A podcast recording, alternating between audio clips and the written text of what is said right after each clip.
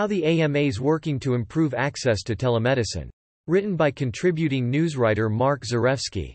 Published on September 1, 2023. Telehealth became a popular way for physicians to continue seeing and treating patients when the COVID-19 pandemic hit, but there are concerns that the end of the federal COVID-19 public health emergency will impede patients' access to this vital mode of care. Nearly 70% of physicians surveyed by the AMA want to continue offering telehealth services after the end of the COVID-19 public health emergency.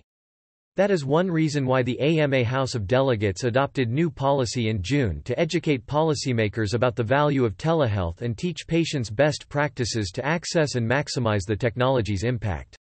We are seeking policymakers to take those learnings that we learned from telehealth, which includes increased remote access, and expanded access, said AMA trustee Alexander Ding, MD. We've seen increased patient satisfaction, all while maintaining quality and safety of care. Dr. Ding talked about telehealth's future, including some of its obstacles, in a recent episode of AMA Update. Allowing physicians to focus on care. Congress passed legislation that extended pandemic-related telehealth coverage through 2024, ensuring that patients can continue to receive remote care regardless of where they live, Dr. Ding said.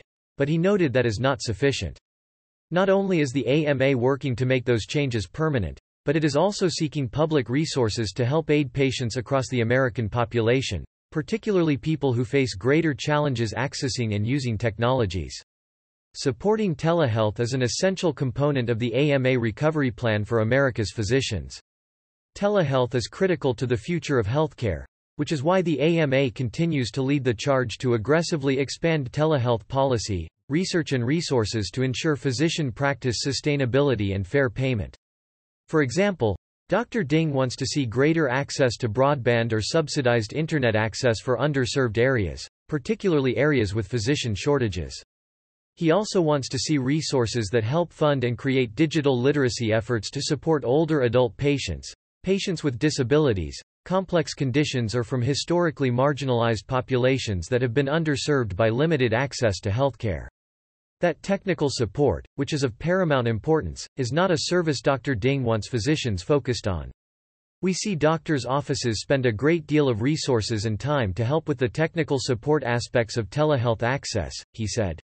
That should change, Dr. Ding said.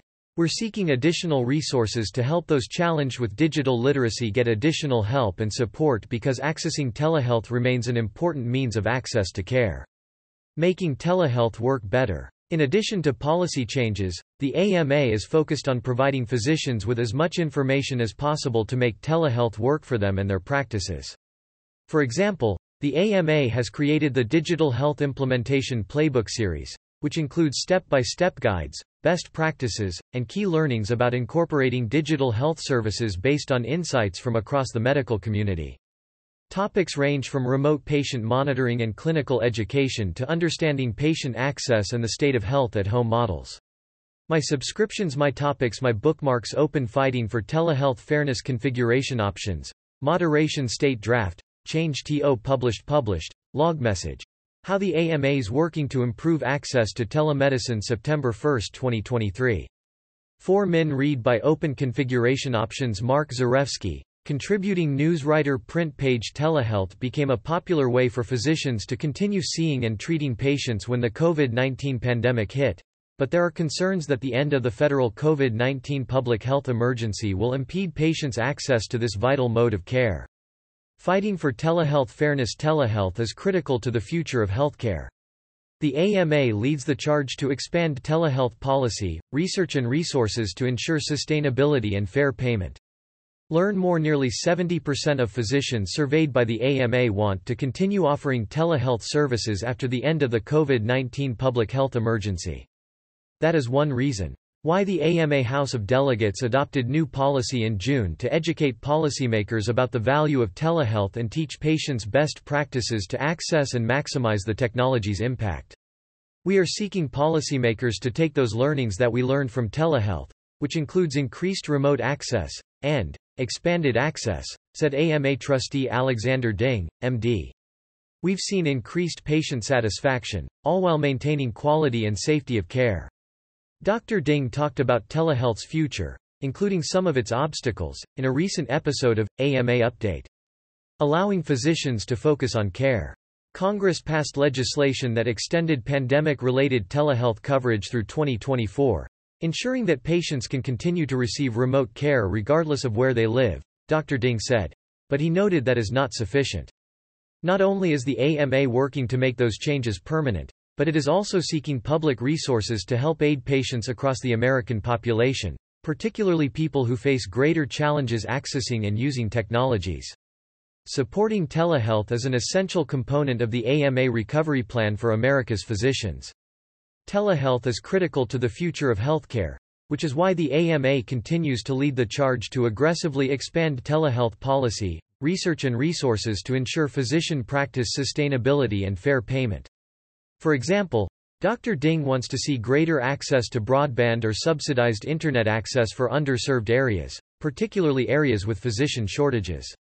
He also wants to see resources that help fund and create digital literacy efforts to support older adult patients, patients with disabilities, complex conditions or from historically marginalized populations that have been underserved by limited access to healthcare.